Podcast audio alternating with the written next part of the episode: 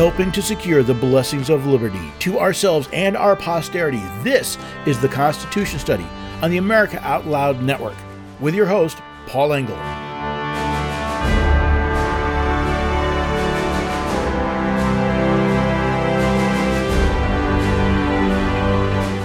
As a fan of the science fiction genre for many decades, I've read several books, seen several movies where the protagonist ends up in some uh, parallel universe or, or some other timeline where things look the same but are completely different.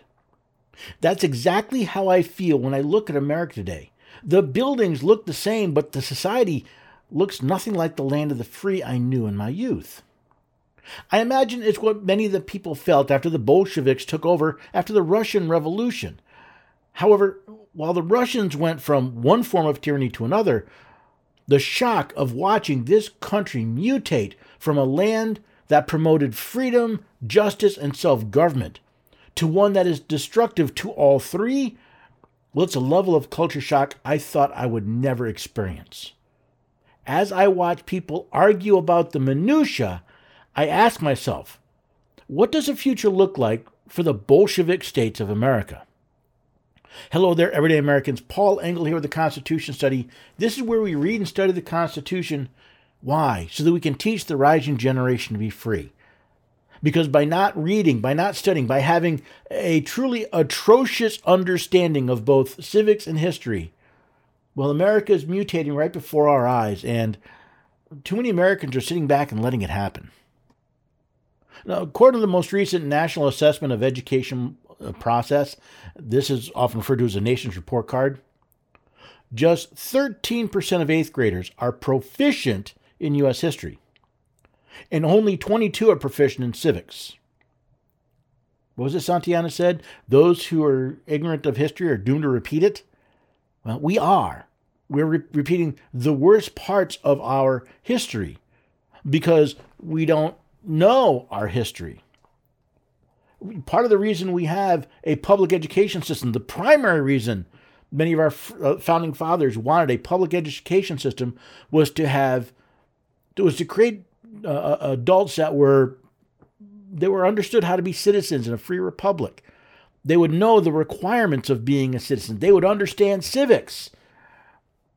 But only about one in five eighth graders are proficient in civics. And I don't even know if I would call what the NAEP calls proficient in civics actually proficient in civics.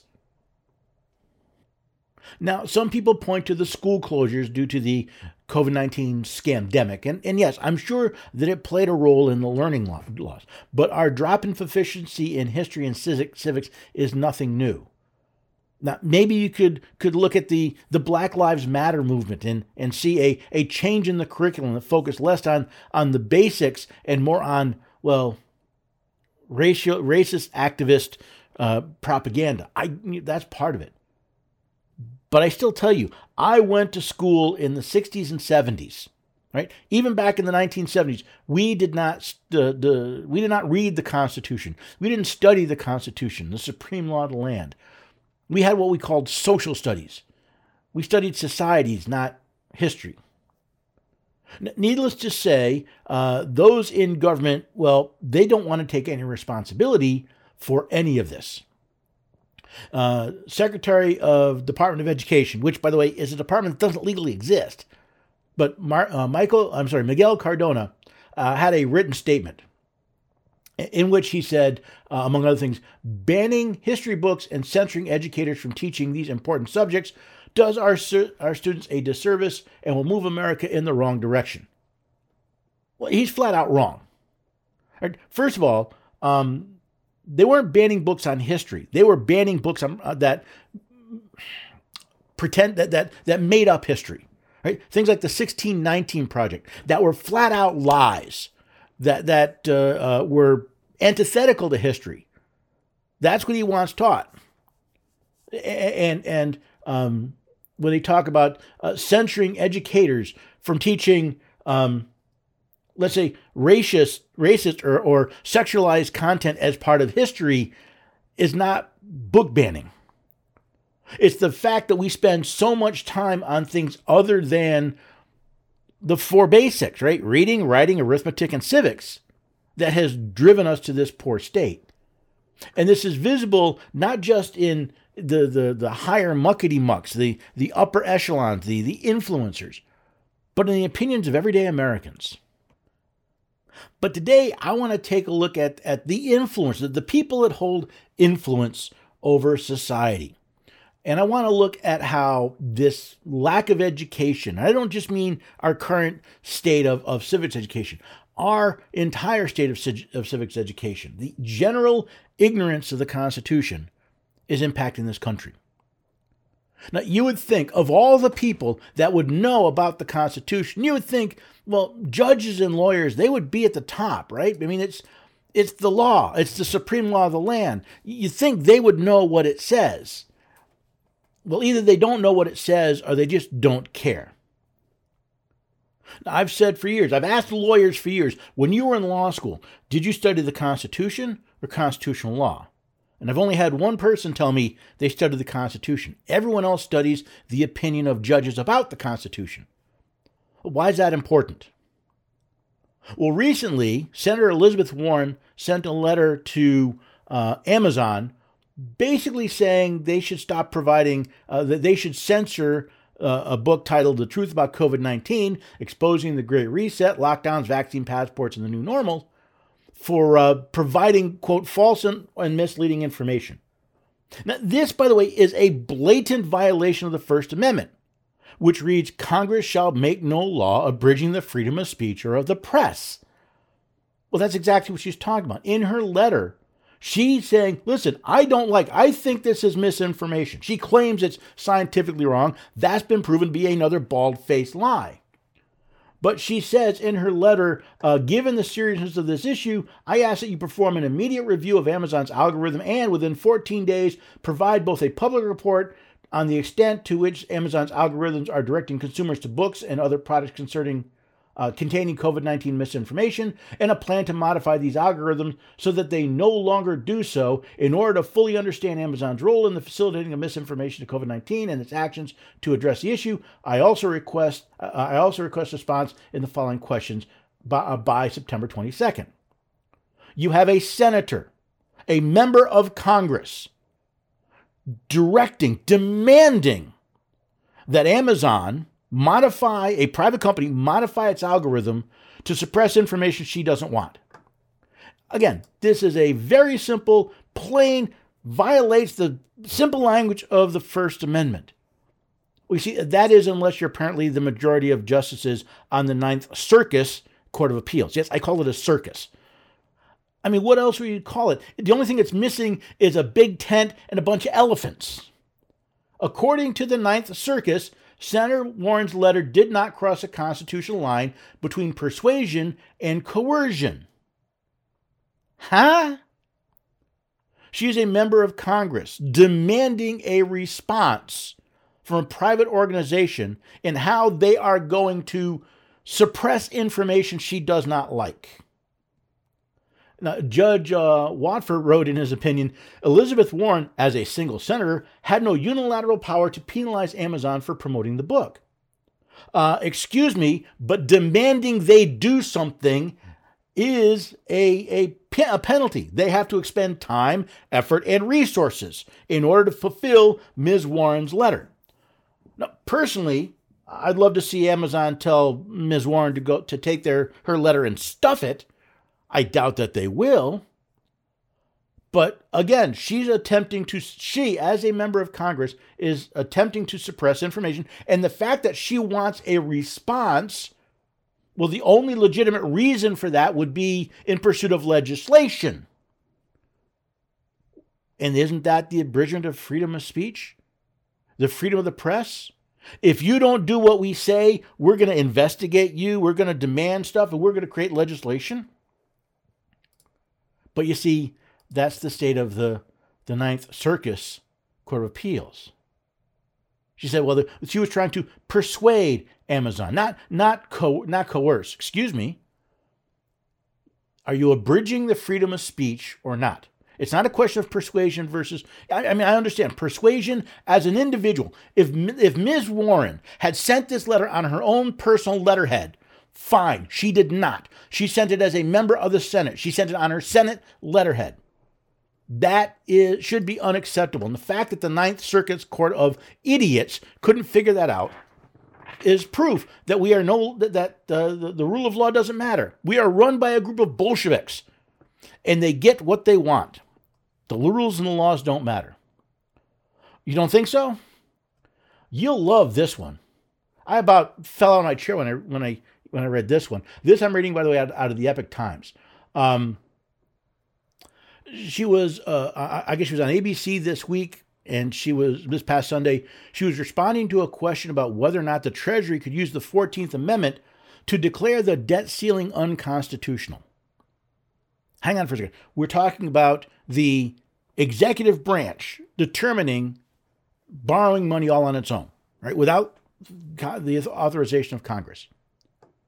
She said um, there is no way to protect our financial system and our, econ- in our economy other than Congress doing its job and raising the debt ceiling and enabling us to pay our bills. Ma'am, that's a bald faced lie. That is a absolutely bald faced lie. All right, first of all, our economy, our financial system is in the trouble that it is because Congress refuses to do its job and only its job and only pay for things it is constitutionally authorized to do. But let's answer this question about the 14th Amendment. See, Section 4 of the 14th Amendment says the validity of the public debt of the United States authorized by law, including debts incurred for payment of pensions and bounties for services in suppressing the insurrection or rebellion, shall not be questioned. Authorized by law. The only debt authorized by law is the debt limit. Not one dollar more is authorized. What's she talking about the 14th Amendment?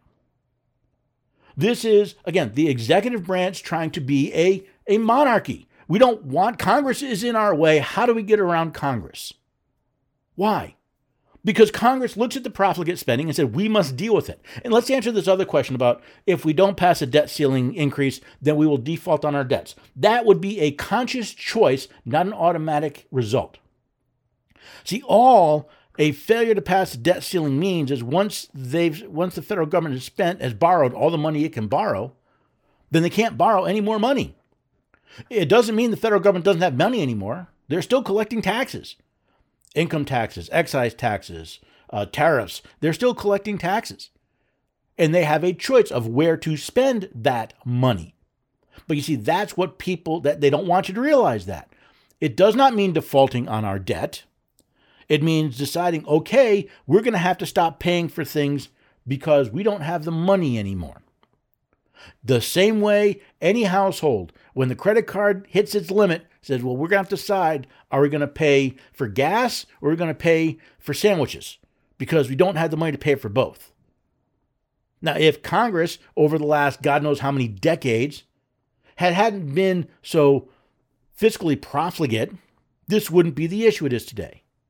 But the answer is not to throw out the Constitution because it gets in the way of a bunch of petty tyrants, Bolsheviks, borrowing whatever money they want to do whatever they want, regardless of what the Constitution says, regardless of what uh, the law says. The 14th Amendment does not authorize uh, anyone to simply ignore the legal debt limit. That was a, that was the debt established by law. But you see what this does do? It gets a lot of people really wound up and focusing on the wrong thing. See, the pro- the reason we are here is because for months the House has been trying to negotiate with those in the Senate and the White House on a debt ceiling increase and well, one side refuses to negotiate. And by the way, it's not the Republicans in the House. It has been um, uh, Schumer in the Senate and Biden in the White House. They have refused to negotiate. Well, they're play- they're the ones playing chicken with our economy, not the con- not the House of Representatives. And Janet Yellen is just another blithering constitutional idiot thinking that, oh, well, we'll just use the 14th Amendment because apparently she can't read. because only the debts authorized by law are in the are, are authorized by the Constitution. They're the ones that cannot be challenged. Anything above the debt limit is not a debt authorized by law because, Ms. Yellen, you can't make law. And only Congress is authorized to borrow money on the credit of the United States. Article 1, Section 8, Clause, is it two or three? Not the Treasury, ma'am, Congress. But you see, we've got a bunch of Bolsheviks. They think we can do whatever we want. We've taken over the country, we've taken over the government. We can do whatever we want. And because the American people are generally ignorant about what the Constitution says, and I don't mean that as a pejorative, ignorance is something that can be fixed. You don't have to be ignorant, you can be educated. It, just takes a little bit of work. That's what we do here at the Constitution Study. It is one of the key features behind my new program, Constitution Study Patriots. One whole track is dedicated to education so that people could read and study the Constitution and teach the rising generation to be free, just like John Jay told us. That we can we can learn what our rights are and, and defend and assert them, just like John Jay said. If you want to find out more, go to constitutionstudy.com slash patriots. Now, still building. Um, in order to actually become a patriot, you have to go through a boot camp. I've got a mini boot camp that I'm trying to, to set up. It's gonna I'm scheduling it tentatively for somewhere around Independence Day this year. It's going to be in Bedford County, Tennessee. I'm looking for a venue. So if you're interested, go to constitutionstudy.com slash patriots. You can find out more and you can sign up for updates. If you think you might be able to get to Middle Tennessee to come to the boot camp and see it see it live while we record it for everyone else, well then go to constitutionstudy.com slash bootcamp and let me know a whether or not you think you can show up and how many people you'll think you'll be bringing with me so I can have enough room for everybody that wants to join me. Now, before I take my break, I also want to remind you about Healthy Cell. They are a leading innovator in products designed to work, supplements designed to work at the cellular level. And one of the ones I love, I use it regularly, is called Focus and Recall. It helps boost my short term focus and my long term memory and brain power using nothing but Healthy Cell's vitamins. No caffeine, no sugar rush, just simple vitamins. And it works great. I love the stuff. Now, if you want to try it, go to healthycell.com, try the Focus and Recall or any of their great products because you can get 25% off your first order if you use the code OUTLOUD at checkout. So, again, go to healthycell.com, put your card together. You can include Focus and Recall or any of Healthy Cell's great products, but use that code OUTLOUD at checkout. It lets them know you listen to America Out Loud, and as a thank you, you'll get 25% off your first order.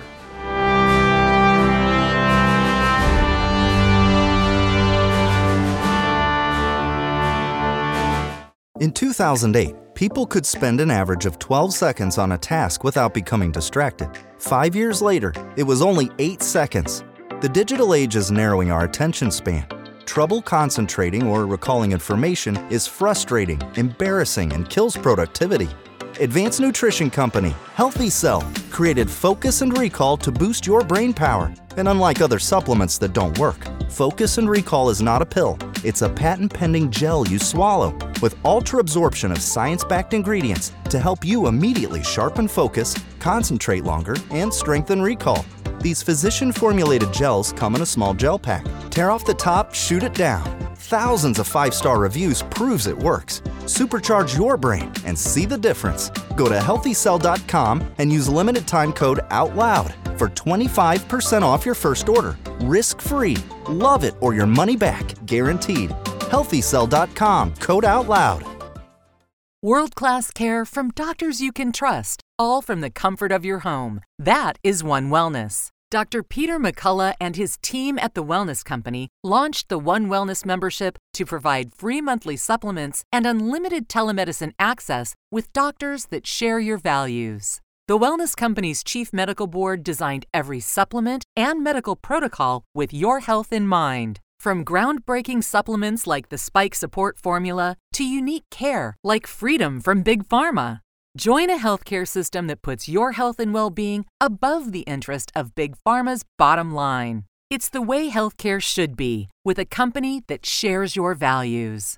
Go to OutLoudCare.com today and use code OUTLOUD for 25% off your first month of One Wellness. Oral hygiene hasn't changed in 50 years, but our diet and the way we eat has, creating an environment in your mouth for bacteria to wreak havoc on your teeth and gums. For better oral health, get Spry Dental Defense, an oral care line designed to combat acid creating bacteria. The toothpaste, mouthwash, mints, and gum all contain xylitol, a natural ingredient shown to dramatically improve oral health. Spry can be found online and at all fine natural retailers.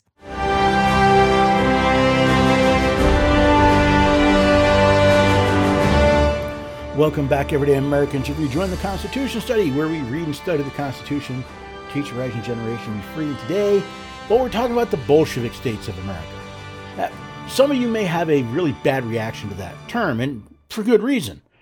See, the Bolsheviks were uh, a, a, part of the, the Russian Social Democratic Party, and they, uh, they seized power in Russia in, during the revolution in November 1917. So when I use the term the Bolshevik states of America, it's because what we're dealing with is a, a group of social democrats, and I don't mean the Democratic Party, but I mean this idea of socialist Democrats that are just simply seizing power in the United States. They're not doing it through an armed revolution as the Russians did in 1917, but their control seems to be just as firm. Uh, take, for example, what's been going, what's just been announced by the, the White House. Now, the White House and the press have always had an adversarial relationship. This kind of the way the system was designed, right? You wanted people questioning what was going on for those people who had power. Now, recent examples show that, uh, well, the true adversarial relationship really only goes one way against one political party. But now we have a, a White House. And again, White Houses have always tried to find ways around having to deal with the difficult questions. And recently, well, let's just say there have been people asking some serious questions in the briefing room. And uh, many of them have shown that, uh, well, the current press secretary, not too, too uh, light on her feet, kind of gets stuck behind talking points, uh, loves to answer questions with a lot of word salad that doesn't really say anything. And, uh, well, now the White House uh, wants to set some new rules. See, they, they, they want to set rules for who gets to be in the um, in the White House, in the press briefing room. Now, one of the things you're going to have to do is a journalist must submit a letter in order to gain house to the White House grounds. They must show who they work for. That that that has to be an organization whose principal purpose is news dissemination. And uh, I'm sure these are going to be vetted by the same people that are looking for, well, the kind of soft treatment that uh, Democratic administrations have primarily gotten over the last few decades. So, literally, they're going to uh, expire all of the current passes, and you're going to have to go through a vetting process to meet the White House's standard in order to be in the press briefing room to directly ask questions. Now, why have we pushed for this? Again, what's interesting, by the way, it, this happened just after what uh, uh, was it? World Press Freedom Day. And the journalists have been calling out the White House press secretary because she's not giving fair responses in the briefing room. She has not do, done her job. She, she, the Biden administration has faced a lot of criticism for how they, for the, from the press. Well, not a lot, nothing compared to what Bush got, nothing compared to what Trump got but they've been facing some criticism for how they handle it. So now we're just going to, well, then we just won't let people who disagree with us into the press briefing room. I mean, if they're only going to issue so many of these hard passes, and they're going to require letters to see who's actually going to be getting them from what from what what journalists from what organizations, you don't think they're going to lean towards the people that'll be say more favorable to their agenda? Now that is just kind of a that's one example of the censorship. There's there's more. You see, part of the reason why they, I believe, the White House, any White House, by the way, not, not simply this White House or, or a Democrat, any White House, wants to control who has access to the briefing room, is it controls who's going to ask the questions. And there's a form of censorship where if you prevent the question being asked, no one, even, you know, people don't think of the question or they don't get the answer to the question. Perfect example was the 2020 election. See, the state of Missouri and Louis, of Missouri and Louisiana, their attorney generals have been have filed a suit against um, uh, the Biden. Uh, I'm sorry, against the federal government. Sorry, and they're pointing out they're getting more and more evidence during their discovery that um, members of the federal government, the FBI, uh, um, manipulated the information. Elvis Chan, who is the assistant special agent in charge of the FBI's San, FBI San Francisco cyber branch, um, testified that that he was one of the primary agents who communicated with social media companies about the so-called disinformation. Now, understand, during the 2020 election cycle, we had again evidentially dis- misinformation. The they suppressed the uh, the Hunter Biden laptop story. First, you had social media suppress that story. Then you had what we now found out is 50 different um, intelligence operatives lie in a letter to provide cover to claim that the laptop story was Russian disinformation in face of actual hard evidence that, that it was real. And then you have some percentage of Biden voters being polled after the election saying, if we even knew about the laptop story, we would have voted differently. See, these are the Bolsheviks being in charge. We're going to manipulate the system. We're going to manipulate the system so that our guy wins. Now, was the Biden, what was the suppression of Hunter Biden's laptop um, dispositive? Did it change the outcome of the election? Well, there's evidence that it was quite likely. You can't prove it beyond a, a shadow of a doubt, but there certainly is beyond a reasonable doubt that uh, the the in in the swing states that made a difference in the election, the number of people who said they would change their vote was greater than the margin of victory for President Biden. So, but you see, they've got their power and now they don't want to get rid of it. Then this story broke. This came from, uh, was it Lee Fang? He's a former journalist with The Intercept. And he's uh, uh, quoting, uh, let's see, I can't, I'm not going to try to pronounce the name, the head of the Department of Cyber Information Security in the Security Services of Ukraine. This gentleman said, once we have trace or evidence of disinformation campaigns via Facebook or other resources that are from the US, we pass this information to the FBI along with writing directly to Facebook. We ask the FBI for support to help us with Meta, to help us with other, and sometimes we get good results with that we say, okay, this was the person who pro- was probably Russian, uh, Russia's influence.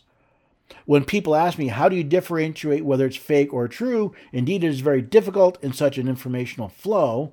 I say, everything that is against our country, consider it fake, even if it's not. Right now, for our victory, it is important that we have that kind of understanding, not to be fooled. You have the FBI being used to pressure American social media companies to be propagandists for the Ukraine in the war. His own words. If you know, if it's against our country, consider it fake. So when his when Ukraine does something wrong, we're supposed to consider that fake news because Ukraine said so. And of course, if they want to talk to Facebook and say, "Hey, here's the evidence that what you're doing is wrong," that's one thing. But they're getting the FBI to help them too to also apply pressure. See, we're seeing more and more. The FBI has become our secret police. They're being used to suppress information, to manipulate information about uh, in preparation for an election. They're being used to to suppress information as part of a a, a foreign company, a foreign country's propaganda campaign. And oh yeah, they are flat out thieves. No, I, I'm not. I'm not exaggerating. See, there was a couple who had their safety deposit box seized by the FBI two years ago.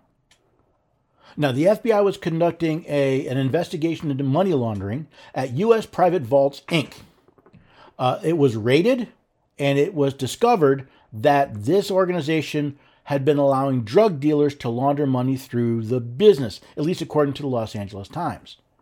Now, the owners accepted a plea bargain and they would not be charged with any crimes, but they did allow the FBI to take $86 million in cash from various deposit boxes stored at their business. Again, the Times reported that millions of dollars more in jewelry and other items were also taken. Now, it's, they allege that some of the boxes had been used to further illegal activities, while others were rented by ordinary people who used them to, well, just safely store precious items, money, and jewels. Now, Linda Martin and Reggie Wilder are a married couple, and they were among those who they did absolutely nothing wrong. All they did was choose the wrong business in which to have a safety deposit box to store the $40,000 they had been saving to purchase a home. They were given a notice their money had been taken. They were offered no explanation as to why or if it would ever be returned. And that was two years ago. The FBI seized their nest egg back in March of 2021 using what, what uh, is laughably called civil asset forfeiture.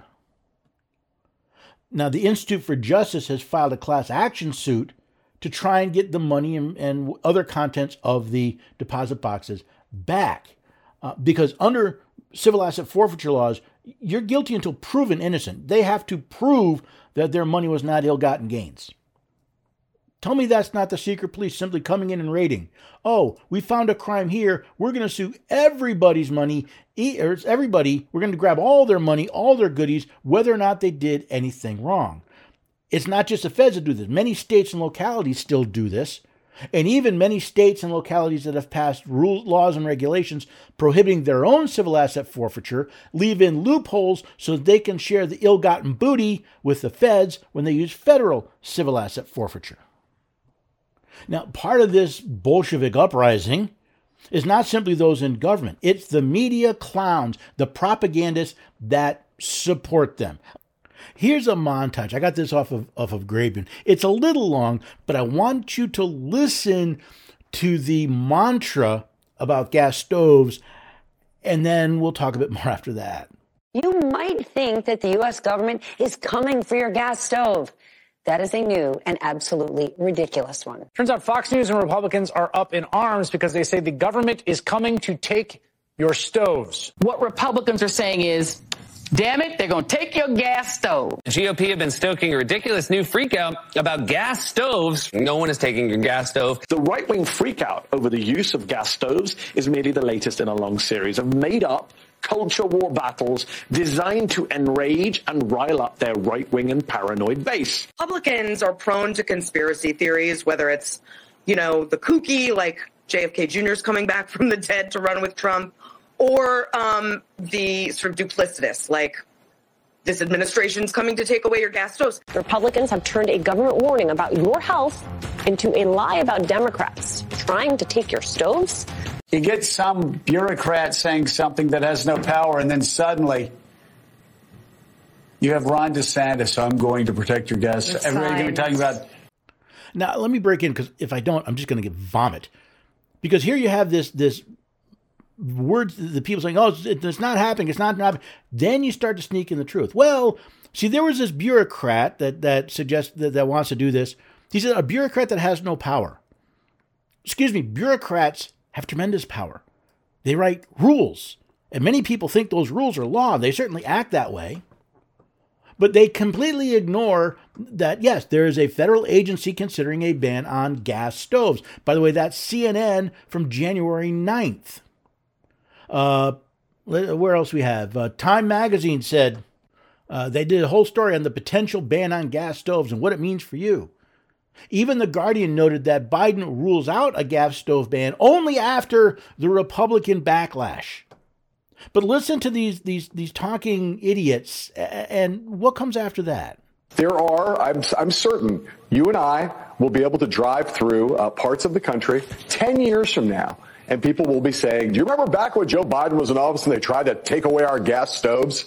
Moments later. New York City is moving to snuff out gas stoves. New York becoming the first state to ban natural gas and other fossil fuels in most new buildings, including gas stoves. The new law requires all electric heating and cooking in new buildings shorter than seven stories by 2026. Governor Kathy Hochul and the Democratic controlled state legislature approved a bill on Tuesday prohibiting the use of fossil fuels for heating and cooking. The law is the first statewide ban in the nation and goes into effect in 2026 for buildings under seven stories. Is anyone else having Soviet flashbacks? Of when you completely ignore what you said before and, and, and report that it was, even though when you're reporting it's completely wrong? Now, granted, they're talking about New York City did this. We also have the fact that, yes, the Biden administration was considering this until they got the backlash. They were considering banning gas stoves, gas heaters, other things. But you see, the, the ruling class, including their propagandists in corporate media, well, they they you first like, oh no, that's that's never gonna never happen. Uh, except it was. It was propaganda. And then when the state of New York actually does it, well, we'll just forget all the times we said, you know, well, we'll be driving around in 10 years. You remember that when they talked about that? How about we go around in 10 years and remember when the state of New York actually did that?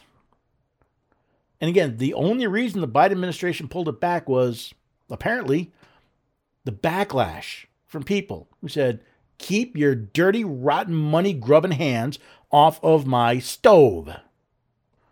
So tell me, we don't have a ruling class that simply well makes up the rules as they go along. They want to ban gas stoves. Well, you know, the people aren't. The people are pushing back too hard, so we'll step back from that. Oh, we'll just confiscate money if we can find some vaguely sort of kind of legitimate way to do it. We have a ruling class that is completely detached from the rule of law. We're supposed to be a nation of laws, not men. That, ladies and gentlemen, is gone. I have some more examples of this, and, and I'm going to give you some ideas of how we can start turning the ship around, but I have to take another break. Before I do, though, you know, uh, the Constitution study is just one of several voices heard here on America Out Loud Talk Radio. Do me a favor, do like I do. Make AmericaOutloud.com a daily stop for all the latest news and goings on. Get information from multiple sides. But it's more important than ever that we do our part, that we take these stories, the articles, the videos, the podcasts, and we share them. We share them as far and wide as we can, because by doing so, we are helping to secure the blessings of liberty.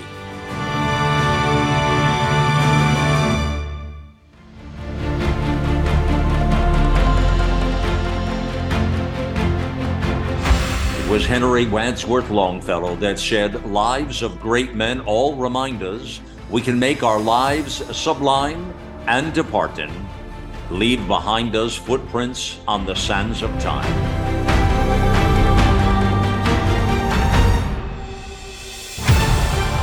America Out Loud Talk Radio. The liberty and justice for all. Whether you're an independent, a Democrat, or a Republican, one thing remains true airborne viruses love us equally. You've all heard Malcolm and the great Dr. Peter McCullough talk about the advanced nasal solution Cofix RX. Cofix is made in the USA and recommended by thousands of doctors and pharmacists nationwide. Did you know that doctors and nurses have been swabbing their noses with povidone iodine to protect from airborne threats like colds, flus, and pandemic era strains for decades? Cofix RX took that idea and made a more complete nasal formula with lasting cleansing effects. Maybe you're traveling soon or going to an event. Are you concerned somebody nearby might be sick? Maybe the office or classroom stresses you out. Get yourself a bottle of Cofix RX nasal solution. Spray goodbye to colds and flus with a Cofix RX nasal solution cleanse. That's cofixrx.com. Save 20% by using promo code OUTLOUD at cofixrx.com. Millions of Americans are needlessly suffering from the long haul effects of the toxic spike protein. Dr. Peter McCullough and his team at the Wellness Company designed their spike support formula to counteract harmful spike protein from COVID 19 and vaccines so you can feel your best. Go to OutLoudCare.com today and use code OUTLOUD for 25% off your first order.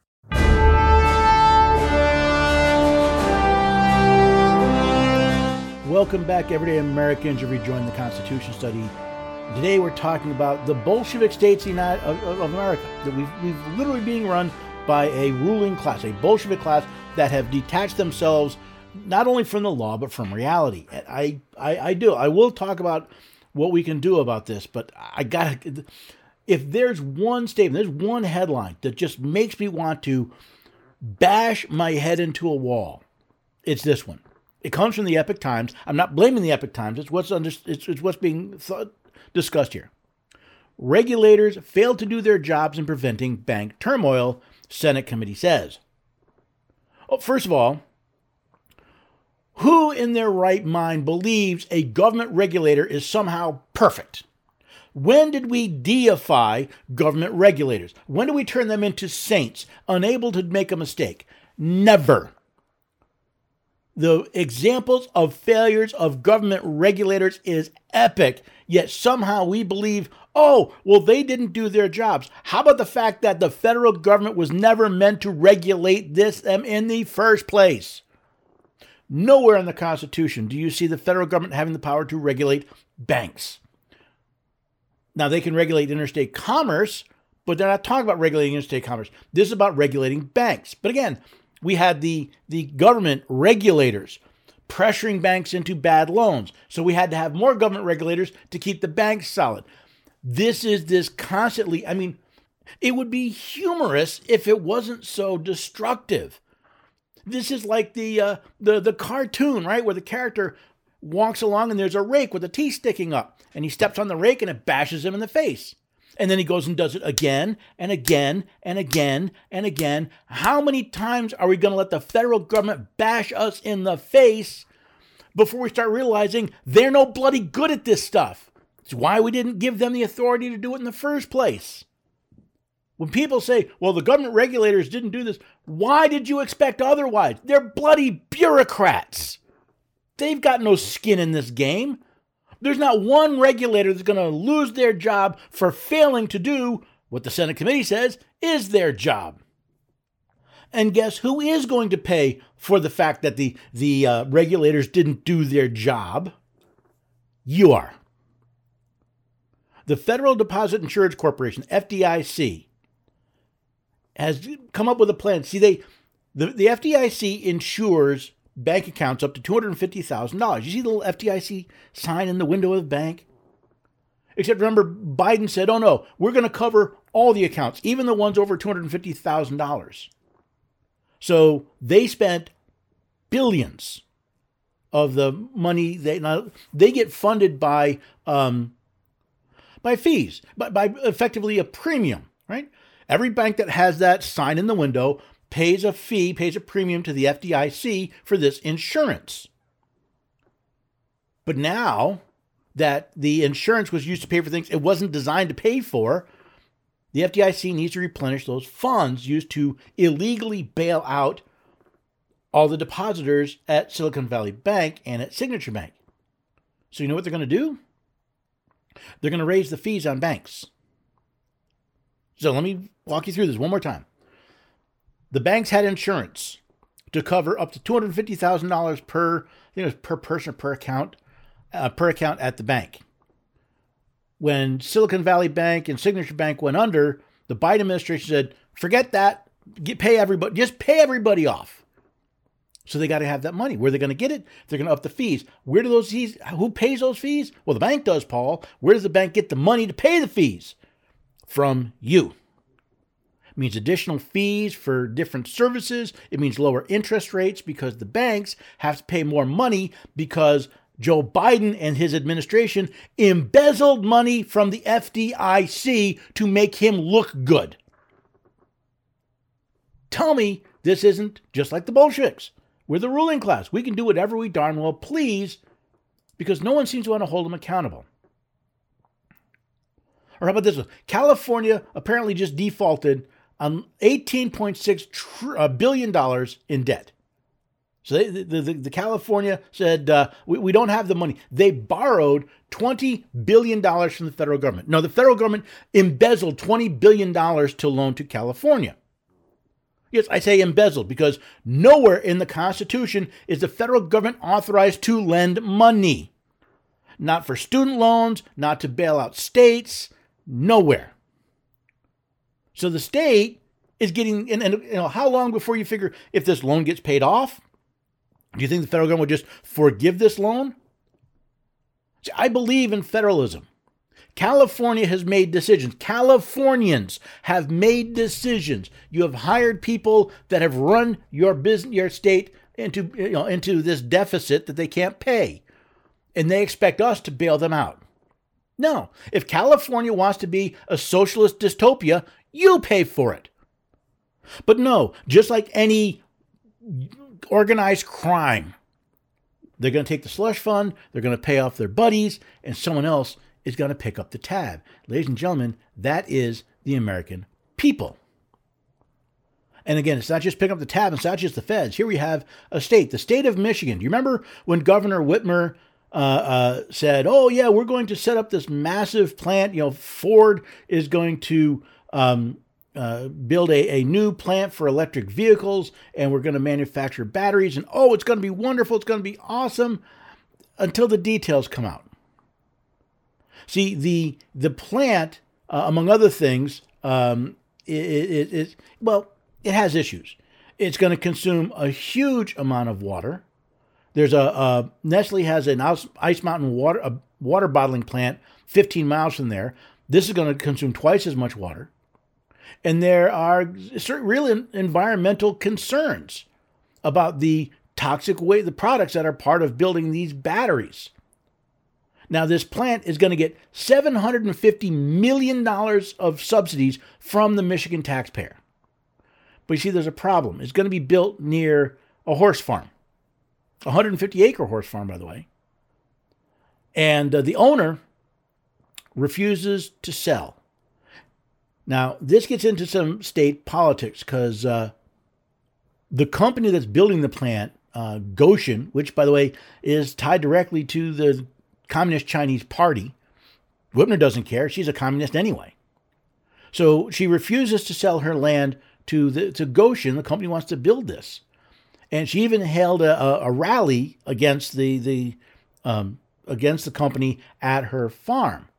Um, they said uh, they claimed that Gotion um, lied about the, their ties to China, that uh, they lied about their community support, that their hourly rate wages. Well, guess what? Just days after her rally, the Agriculture and Rural Development Office which is part of the the state government, um, and is run under the uh, state attorney general's Dana Nessel's office.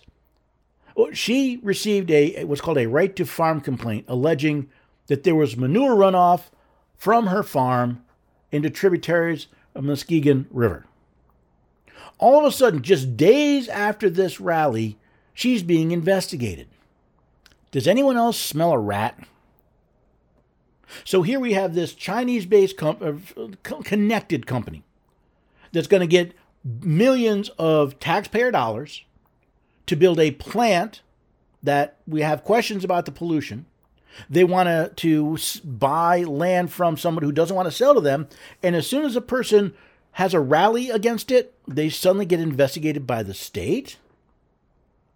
Well, I guess I shouldn't be surprised, right? Because if Gotion is related to the Chinese Communist Party, why should not the uh, the state organs of Michigan be just as communist, just as Bolshevik as the uh, uh, as the Chinese communists?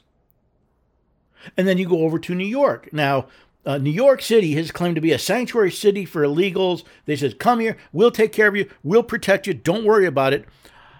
Until they actually get bit in the backside by the cost. Because other states said, fine, you want them, you have them. And now they are dealing with a fraction of the illegal, um, they're not migrants, illegal aliens. Let's use proper English. These are illegal aliens, illegally entering this country. They're dealing with a fraction of what other states are dealing with, and they're crumbling. So the state of the city of New York, sorry, reaches out to the feds and say, "We need 350 million dollars from the feds to housing care for these illegals because well, wait a second, they applied to FEMA, the Federal Emergency Management Agency. This isn't it. The only emergency is the one that New York City created when they offered to be a sanctuary city for people breaking the law. Well, apparently FEMA said no. So what does Eric Adams do? After complaining about people busing illegal uh, they call them migrants, illegal aliens to his city, he's busing them out to the suburbs. He declares an emergency over the, they call them illegal immigrations, not immigration. These are illegal aliens. Are you sensing a pattern here? A pattern very reminiscent to Russia after the 1917 revolution, where you have a ruling class that simply ignores the law, that buries information they don't like, that ignores previous statements, that uses state organs to punish and bully those they disagree with. And when they can't do that, they simply ship their problems somewhere else. Again, those who are ignorant of history are doomed to repeat it. This is exactly what happened after the 1917 Russian Revolution. The only difference is we didn't fight a bloody war to implement the Bolsheviks, we elected them. We hired them. And we let them run rampant, and we did nothing about it.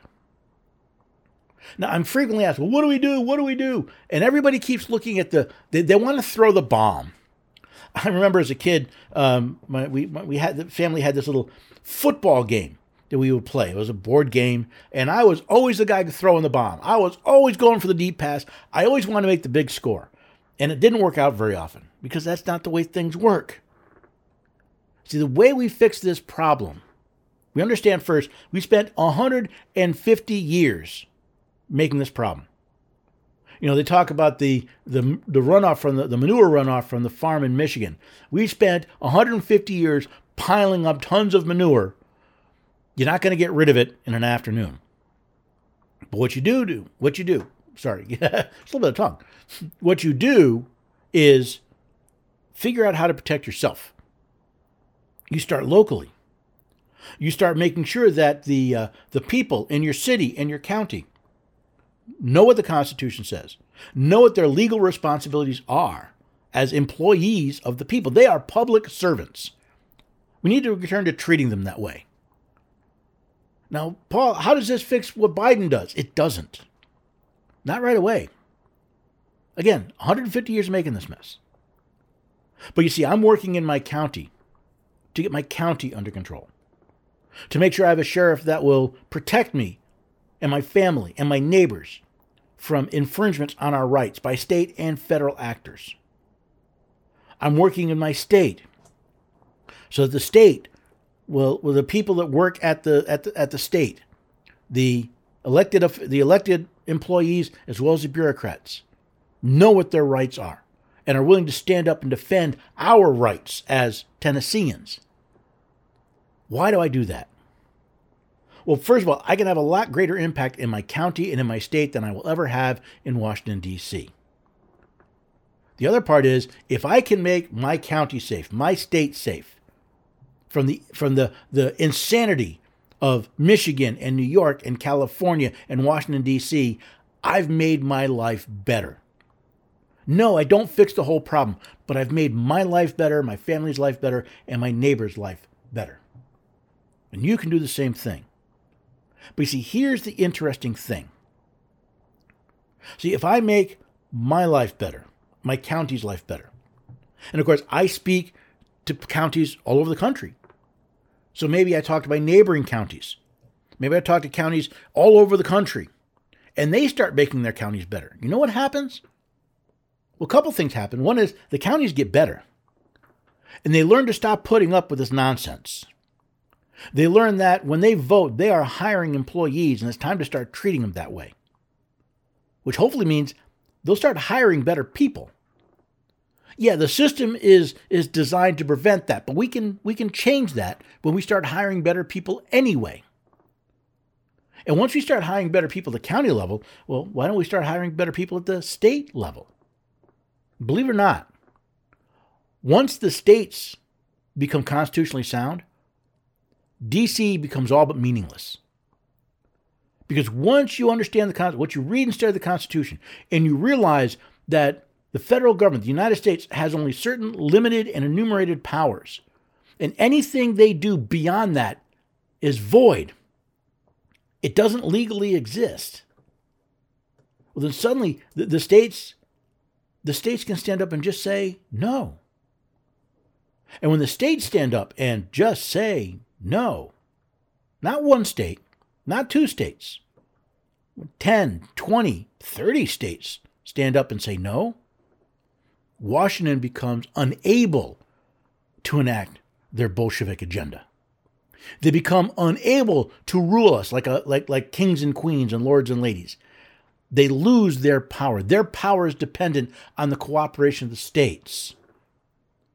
And as long as the states believe they have to comply with whatever Washington, D.C. says, we will continue to be no longer the land of the free, but the land of the Bolshevik.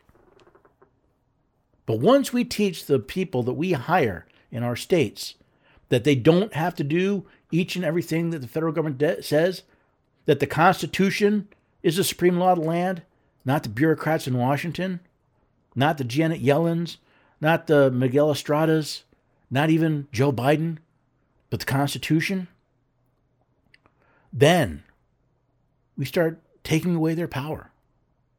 As I said, it took 150 years. I've owned horses. I know how much manure they can generate. It takes a long time to build that much. It's going to take us some time to get rid of it. You can spend all day fighting trying to, to get rid of the top of the pile, but the first thing you got to do is just pick up a shovel and shovel where you are. And if you want encouragement, if you want help while you're doing it, uh, hopefully you'll head to the website constitutionstudy.com and find out what else we're doing. But also, I hope you'll join us every weekday at 4 p.m. Eastern Time for the Constitution Study on America Out Loud Talk Radio, heard on the iHeartRadio network. If you can't listen then, well, all the episodes go to podcast generally a day or two after they're heard on talk radio. Listen to them on your favorite podcast app, but do me a favor subscribe to the show. Leave me a rating or a review. It helps other people find the Constitution study as well. And as I say, the more the merrier, because the more people that understand their freedoms, their rights, and their liberties, the greater our liberty will be. And you can find all the links at the homepage of AmericaOutloud.com. Please find the value, share them. By doing so, you help share the blessings of liberty.